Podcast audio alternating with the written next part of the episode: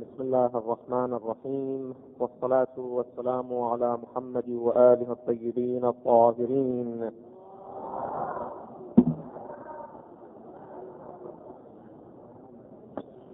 قال تعالى ليس على الذين آمنوا وعملوا الصالحات جناح فيما طعموا إذا ما اتقوا وآمنوا وعملوا الصالحات ثم اتقوا وآمنوا ثم اتقوا وأحسنوا والله يحب المحسنين. كان حديثنا في الأسابيع الماضية في التقوى وأثر ذلك في حياة الإنسان. من الأبحاث الأساسية التي لا بد أن نعرض لها في بحوث التقوى هي درجات التقوى في القرآن الكريم. هل أن التقوى الذي أمرنا به في القرآن الكريم له درجة واحدة أو لها درجات متعددة؟ لأن القرآن أمرنا بالتقوى. يا أيها الذين آمنوا اتقوا الله وكونوا مع الصادقين. فإذا نحن واحدة من أهم وظائفنا كمسلمين كتابعين للقرآن والعترة هو أن نكون على تقوى. فهل التقوى في القرآن الكريم لها درجة واحدة أو لها درجات متعددة. عندما نأتي إلى القرآن نجد بأن القرآن يشير بأن الإنسان له درجات في الآخرة. فهذه الدرجات إذا نسبت إلى الجنة يسميها القرآن درجات وإذا نسبت إلى النار يسميها دركات. فلهذا بحسب الاصطلاح القرآني عندما يتكلم القرآن عن الجنة يتكلم عن درجات الجنة. أما عندما يتكلم عن النار فإنه يتكلم لا عن درجات النار بل عن دركات النار. والآيات القرآنية التي تشير إلى هذه الحقيقة كثيرة. أنا أكتفي ببعض هذه الآيات. منها هذه الآية في سورة آل عمران. قال تعالى افمن اتبع رضوان الله كمن باء بسخط من الله وماواه جهنم وبئس المصير. هم درجات عند الله والله بصير بما يعملون.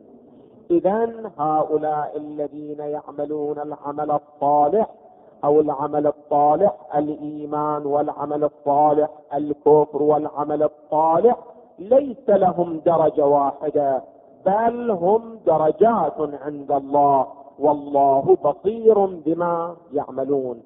أو قوله تعالى ولكل درجات مما عملوا وليوفيهم أعمالهم وهم لا يظلمون. أو قوله تعالى ولكل درجات مما عملوا وما ربك بغافل عما يعملون. أما فيما يرتبط بالدرجات نجد أن القرآن أيضا يشير في سورة النساء يقول إن المنافقين في الدرك الأسفل من النار. ولن تجد لهم نصيرا. التفت جيدا. إذا من هنا يتضح أن نار جهنم أيضا ليست لها دركة واحدة وإنما لها ماذا؟ دركات متعددة. وأن المنافق هو اين في الدرك الأسفل من النار في الطبقات التحتانية لا في الطبقات. هسه بماذا تختلف الطبقات الدانية عن الطبقات العالية؟ له بحث آخر. لعلنا نوفق للإشارة إلى ذلك بماذا تختلف هذه الدرجات وتلك الدركات. المهم أن القرآن يشير إلى هذه الحقيقة من أن التقوى والإيمان والعمل الصالح أو العمل الصالح ليس له درجة واحدة. وإنما له درجات متعددة ولكن يصطلح على درجة على الجنة بالدرجات وعلى النار ماذا؟ بالدركات فهذا ما تؤكده أيضا الروايات الواردة عن أئمة أهل البيت عليهم أفضل الصلاة والسلام وهي روايات كثيرة في هذا المجال. أنا أكتفي ببعض هذه الروايات. الرواية الأولى وردت في في الكافي الجزء الثاني صفحة 42 الحديث الأول. يقول قال الإمام الصادق إن الله عز وجل وضع الإيمان على سبعة أسهم على البر والصدق واليقين والرضا والوفاء والعلم والحلم ثم قسم ذلك بين الناس. فمن جعل فيه هذه السبعة أسهم فهو كامل محتمل. إذا من هنا يتضح أن أكمل درجات الإيمان من وجدت فيه ماذا؟ هذه الدرجات السبعة التي يشير إليها أو هذه الأسهم السبع التي يشير إليها الإمام الصادق. عليه أفضل الصلاة والسلام. التفت جيدا. يقول فمن جعل فيه هذه السبعة أسهم فهو كامل محتمل. إذا يتذكر الإخوة في زيارة الجامعة أنت واحدة من أدعيتك أنه تسأل الله أن يجعلك محتملا لعلمهم. محتمل لعلمكم. ها؟ كيف يحتمل الإنسان يستطيع أن يتحمل علمهم لا بد أن تكون فيه هذه الدرجات السابعة من الإيمان؟ وإلا إذا لم تكن فيه هذه الدرجات السبع من الإيمان سيستطيع أن يحتمل علمهم أو لا يستطيع؟ فلهذا ورد في الروايات في روايات كثيرة إن حديثنا صعب مستصعب لا يحتمله. إلا نبي مرسل أو ملك مقرب أو مؤمن امتحن الله قلبه للإيمان. حتى هذا المؤمن الذي امتحن الله قلبه للإيمان من هو؟ ها؟ هذه الرواية تبين أن المؤمن الذي يستطيع أن يحتمل حديثهم ويقف على حديثهم هو لابد أن توجد فيه هذه السبعة أسهم من الإيمان. وإلا إن لم تكن فيه هذه السبعة أسهم فهل يستطيع أن يحتمل علمهم أو لا يستطيع؟ ها؟ لا يستطيع. من هنا اذا يتذكر الإخوة نحن في أبحاث سابقة أشرنا إلى هذه النقطة الأساسية وهو أنه إذا ورد الحديث عن أئمة أهل البيت ولم تحتمله عقولنا لا ينبغي لنا أن نرد ذلك الحديث. هم قالوا لنا ردوا علمه إلينا. لماذا؟ لأنه لا تحتمل أنت معنى الحديث. حديثنا صعب مستصعب لا يحتمله إلا نبي مرسل أو ملك مقرب أو مؤمن امتحن الله قلبه للإيمان. طب هذا المؤمن الذي امتحن الله قلبه ما هو؟ من هو؟ ما هي شرائط إيمانه؟ يقول الإمام الصادق لا بد أن يصل إلى هذه الدرجات السبع والأسهم السبعه من الإيمان. فمن جعل فيه هذه السبعة أسهم فهو كامل محتمل ثم قال وقسم لبعض الناس السهم ولبعض السهمين ولبعض الثلاثة إلى أن انتهوا إلى السبعة. حتى من هنا يتضح لكم معنى أن درجات درجة إيمان سلمان كانت كذا درجة إيمان أبي ذر كانت كذا درجة إيمان عمار كانت كذا. لو علم أبو ذر ما في قلب سلمان ها لكفره أو لقتله. لماذا؟ لأن الدرجة التي يحملها سلمان الذي قال فيه رسول الله سلمان منا أهل البيت. يحتملها أبو ذر أو لا يحتملها أبو ذر؟ ها؟ لا يحتملها. خلي ذهنكم جيدا يمي اذا أنت جنابك هذه قاعدة مهمة. عندما ترجع إلى روايات أهل البيت لا تعرض كل رواية على عقلك. تقول الذي يقبله عقلي أقبله والذي لا يقبله عقلي ماذا؟ أرفضه. لا.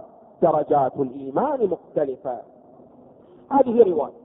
من الروايات الواردة أيضا في هذا الباب رواية أخرى قال سمعت الصادق يقول لو علم الناس كيف خلق الله تبارك وتعالى هذا الخلق لم يلم أحد أحدا. وانت بعض الناس تعترض عليهم تقول يا أخي هذا ما أريد بأنه أوصل الدرجة الايمان الكذائيه اشوفه لا يستطيع أن يعتقد. الإمام الصادق يقول لو علم الناس كيف أن الله لو علم الناس كيف كيف أن الله خلقهم ها لم يلم أحد أحدا. فقلت أصلحك الله فكيف ذاك فقال إن الله تبارك وتعالى خلق أجزاء بلغت بلغ بها تسعة وأربعين جزءا ثم جعل الأجزاء اعشارا. كل جزء جعله ماذا؟ ها؟ عشرة أجزاء. خلي ذهنك يمي فجعل الجزء عشرة أعشار ثم قسمه بين الخلق فجعل في رجل عشر جزء وفي آخر عشري جزء حتى بلغ به جزءا تاما وفي آخر جزءا وعشر جزء. وآخر جزءا وعشري جزء وهكذا حتى بلغ ببعضهم إلى جزئين تامين. ثم بحساب ذلك حتى بلغ بأرفعهم تسعة وأربعين جزءا. فمن لم يجعل فيه إلا عشر جزء لم يقدر على أن يكون مثل صاحب العشرين. هذا الذي جعل فيه الإيمان بمقدار عشر جزء لا يستطيع أن يكون مثل صاحب ماذا؟ مثل صاحب العشرين. فلهذا ورد في الرواية في البحار أن رسول الله صلى الله عليه وآله وسلم قال أمرنا أن نكلم الناس على قدر ها؟ على قدر عقولهم مو على قدر عقلهم. وإلا إذا أريد أن أكلم الناس على قدر عقلي يحتملون أو لا يحتملون؟ لا يحتملون. ومن هنا من حكمة الأنبياء أنهم يكلمون الناس ماذا؟ على قدر عقولهم. فلهذا ورد في البحار مباشرة إن رسول الله لم يكلم أحدا بكنه عقله قط. لماذا لم يكلم أحدا بكنه عقله قط؟ لأن الدرجة التي وصل إليها من الإيمان والمعرفة والإعتقاد بالله سبحانه وتعالى تلك الدرجة هل يمكن لأحد أن يحتملها أو لا يمكن؟ لا يمكن لأحد أن يحتملها. ومن هنا أمروا أن يكلموا الناس بقدر عقولهم. طبعا عندما أقول تلك الدرجة إلا من هم في بمنزلة نفس رسول الله صلى الله عليه وآله وسلم. الذين هم علي وأهل بيته كما هو مقتضى آية المباهلة. فإن هؤلاء نفس رسول الله. فيحتملون ما يحتمله رسول الله صلى الله عليه وآله وسلم إلا النبوة. أنت مني بمنزلة هارون من موسى إلا أنه لا نبي بعد المهم الروايات في هذا المجال كثيرة. منها هذه الرواية القيمة اللي فيها بعد تربوي أيضا لابد أن تلتفتوا إليه. الرواية قال الإمام الصادق يا عبد العزيز إن الإيمان عشر درجات بمنزلة السلم إليه يصعد الكلم الطيب والعمل الصالح يرفعه. فأنت قد تكون في الدرجة الأولى من السلم سلم الإيمان وقد تكون في الدرجة الثانية وقد تكون في الدرجة الثالثة. قال بمنزلة السلم يصعد منه مرقات بعد مرقات. هنا كمي فلا يقولن صاحب الاثنين لصاحب الواحد لست على شيء. وبعض الناس عندما يجد أن درجة ايمانه أعلى من درجة إيمان الآخرين على الفرض يقول أنا على الحق وأنت ماذا؟ ها؟ على الباطل.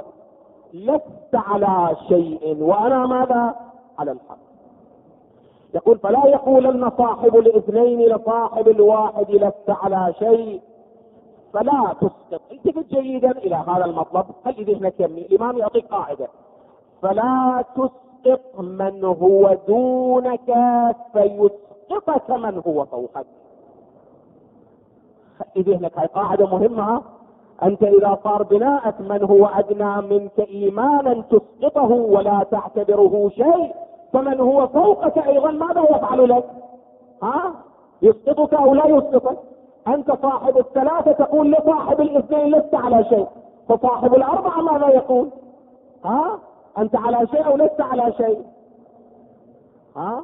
وصاحب الخمسة يقول لصاحب الأربعة الإمام الصادق عليه أفضل الصلاة والسلام التفت جيدا يقول إذا تمت هذه القاعدة وهو أن كل أعلى يسقط ويتبرأ ممن هو أدنى منه فينبغي لنا أن نتبرأ منكم لأنكم لستم سنة. أقرأ لك الرواية التفت الرواية يقول قال قلت نعم. قال فهو ذا عندنا ما ليس عندكم. فينبغي لنا أن نقرأ منكم. قال قلت لا جعلت في ذاك قال وهو ذا عند الله ما ليس عندنا. أفتراه خلي ذهنك جيدا يا أخي. يقول اذا صار البناء أن كل أعلى يسقط ويتبرأ ممن هو أدنى. فاحنا لابد أن نتبرأ ماذا؟ منكم لأنه يوجد عندنا ما لا يوجد عندكم. بل الله لابد أن يتبرأ ماذا؟ منا لأنه يوجد عنده ما لا يوجد عند أحد من العالم.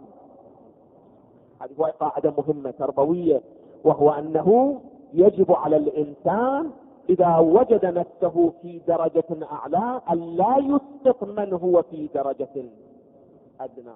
بعد ماذا يفعل له؟ التفت الإمام سلام الله عليه يعطيك أيضا قاعدة تربوية لتربي هؤلاء. يقول فلا تسقط من هو دونك فيسقطك من هو فوقك. وإذا رأيت من هو أسفل منك بدرجة فارفعه إليك برفق. ولا تحملن عليه ما لا يطيق. فتكسره فإن من كسر مؤمنا فعليه. وانت بعض الأحيان تجي إلى بعض الناس تريد تحملهم عملا صالحا ما يتحمل يا أخي؟ ما يتحمل فيترك ماذا؟ فيترك كل شيء. تريد أن تعطيه عقيدة لا يتحملها فيترك ماذا؟ ها؟ كل شيء. يقول أنت إذا أردت هؤلاء أن تربيهم لابد أن تأخذ يده ماذا؟ برفق. وإلا إن لم تأخذ برفق ينكسر هذا وإذا انكسر فعليك ماذا؟ جبره. ثم الإمام سلام الله عليه ينقل قصة لطيفة في هذا المجال. هذه القصة التفت إليها جيدا. قصة هو لطيفة الإمام سلام الله عليه ينقلها يقول لا ينبغي أن يحمل الصاحب ثلاثة أسهم على صاحب ماذا؟ السهمين ولا صاحب الستة على صاحب الخمسة وهكذا. يقول إن من المسلمين من له سهم ومنهم من له سهمان وهكذا إلى أن يقول عليه أفضل الصلاة والسلام وسأضرب لك مثلا. بعد أن قال لا ينبغي لك أن تحمل عليهم ما لا يحتملون أمرنا أن نكلم الناس على قدر عقولهم سأضرب لك مثلا. وسأضرب لك مثلا. إن رجلا كان له جار وكان نصرانيا فدعاه إلى الإسلام وزينه له فأجابه ذلك النصراني فأتاه سحيرا في السحر. هذا النصراني بعدما صار مسلما المسلم اجاه في السحر. فأتاه سحيرا فقرع عليه الباب. فقال له من هذا؟ قال أنا فلان. قال وما حاجتك؟ فقال توضأ والبس ثوبيك ومر بنا إلى الصلاة. قال فتوضأ النصراني ولبس ثوبيه وخرج معه. قال فصليا ما شاء الله ثم صلي الفجر حتى مكث حتى أصبح. فقام الذي كان نصرانيا يريد منزله. من نصف الليل إلى صلاة الصبح ده يصلي صلاة. الآن يروح يروح المنزل. فقال له الرجل أين تذهب؟ النهار قصير والذي بينك وبين الظهر قليل. وإبقى في المسجد نصلي إلى أن نصلي صلاة الظهر ثم ماذا؟ نروح للبيت. قال فجلس معه إلى أن صلى الظهر ثم قال وما بين الظهر والعصر قليل فاحتبسه حتى فاحتبسه حتى صلى العصر قال ثم قام وأراد أن ينصرف إلى منزله فقال له إن هذا آخر النهار وأقل من أوله فاحتبسه حتى صلى المغرب ثم أراد أن ينصرف إلى منزله فقال له إنما بقيت صلاة واحدة فمكث حتى صلى العشاء الآخرة ثم تفرقا التفت جيدا. فلما كان سحيرا من غد هم صار السحير من اليوم الثاني فضرب عليه الباب فقال من هذا؟ قال أنا فلان. قال وما حاجتك؟ قال توضأ والبس ثوبيك واخرج بنا فنصلي قال اطلب لهذا الدين من هو أفرغ مني. أنا مو لنا شغل يعني من الصبح لليل أصلي. شوفوا قد بعض الناس يتحمل من الصباح من من السحر أن يسجد سجدة إلى صلاة الظهر. ما عندنا شغل. هذا الذي الله سبحانه أعطاه ما لم يعطي غيره. ولكن أنت لا تتوقع من الناس أن يكونوا جميعا ماذا؟ مثلك. قال اطلب من هو أفرغ مني وأنا إنسان مسكين وعلي عيال. فقال أبو عبد الله أدخله في شيء وأخرجه من بهذا العمل. اذا خلوا ذهنكم يمي الإيمان ليست له درجة واحدة وإنما درجاته متعددة. فلهذا أنتم عندما تأتون إلى القرآن الكريم حتى هذا الإيمان الذي ليست له درجة واحدة. عندها سيتضح لماذا أن درجات الجنة ليست واحدة. هذه درجات الجنة تكون على حسب درجات ماذا؟ على حسب درجات إيمان العبد. والبعض يا أخي يتصور بأنه عندما نقول بأنه اعمل كذا اعمل كذا اعتقد كذا اعتقد كذا يقول علم لا يضر من لا ينفع من علمه ولا يضر من جهله. لا يا أخي مو هالشكل. نعم قد في هذه الدنيا هذا العلم لا ينفع من علمه ولا يضر ماذا؟ من جهله. ولكن نفس هذا العلم الذي لا نفع فيه هنا سوف يكون منشأ لدرجة أين؟ ها؟ الجنان. فلهذا أنت عندما تأتي إلى القرآن الكريم مرة يقول القرآن يا أيها الذين آمنوا اتقوا الله وكونوا مع الصادقين. ومرة أخرى يقول واتقوا الله ما استطعتم. مو فقط اتقوا بل في كل فتنتكم وما تستطيعون عليه يجب عليكم ماذا؟ أن تتقوا الله. وأكثر من ذلك كما في سورة آل عمران يا أيها الذين آمنوا اتقوا الله حق تقاته. هذه هو أي الآية مهمة. مو أنه فقط اتقوا الله. اتقوا الله ماذا؟ ها؟ حق تقاته. حتى حق تقاته أي مقدار؟ فلهذا تجد أنت القرآن الكريم مرة يقول فاتقوا النار التي وقودها الناس والحجارة. ومرة ماذا يقول؟ مو فاتقوا النار فاتقوني عجيب. كيف لماذا نتقي الله سبحانه وتعالى؟ ما الفرق بين أن نقول اتقوا النار احفظ نفسك من النار وبين أن نقول اتقوا ماذا؟ اتقوني.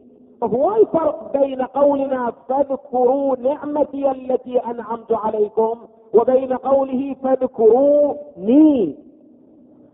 ذكرني ذكري ذكري غير ذكر نعمتي. حتى الآن أنا لا أريد أن أقف طويلا عن ذلك لعله إن شاء الله عندما نصل إلى مراتب التقوى ومناشئ التقوى لعلنا نشير إلى ذلك. ولكنه أقول لك بنحو الإجمال وإن شاء الله هذا الحديث أتركه إلى البحث القادم. القرآن الكريم خلي ذهنك يمي القرآن الكريم هذه مراتب التقوى أعطاها أسماء. شايف أنت الآن الضباط في الجيش؟ إذا كان بدرجة كذا يسموه ملازم ثاني. إذا بدرجة كذا يسموه ملازم أول. إذا بدرجة كذا يسموه عقيد إذا بدرجة كذا يسموه عميد إذا بدرجة كذا يسموه فريق. وهكذا. هاي درجات في العسكرية. ها؟ عندما تأتي إلى القرآن هذه درجات التقوى سماها بأسماء. أعلى درجات التقوى في القرآن هم المخلصون في القرآن. المخلصون المقربون الأبرار المنيبون. الأولياء. أسماء كثيرة وكل واحدة من هذه اعطى مرتبته في القرآن. هذا درجته. إذا وصل الإنسان إلى درجة الإخلاص ماذا يصل؟ إذا وصل إلى درجة القرب وصار من المقربين ماذا يكون؟ إذا صار إلى درجة الأبرار ماذا يكون؟ وهكذا. حتى الآن تقريبا الوقت انتهى والا كنت الآن هاي القاعدة المعروفة اللي لا أقل تسمعونها على ألسن أهل المنبر أنهم يقولون إن حسنات الأبرار سيئات ها مقربين. عجيب. حسنة عند الأبرار. يقول نفس هذه الحسنة. المقرب يعتبرها ماذا؟ ها سيئة. لا يأتي بها بل يأتي بما هو فوقها. إن حسنات الأبرار سيئات المقربين وهذه رواية طبعا مو أنه فقط قاعدة مستفادة من الآيات. طبعا الآيات القرآنية تثبت لنا هذه الحقيقة. إن شاء الله تعالى في الأسابيع القادمة سوف نقف على بعض خصائص المخلصين المخلصين الأبرار الموقنين المتذكرين المنيبين المخبتين. ونحو ذلك في القرآن الكريم. والسلام عليكم ورحمة الله وبركاته.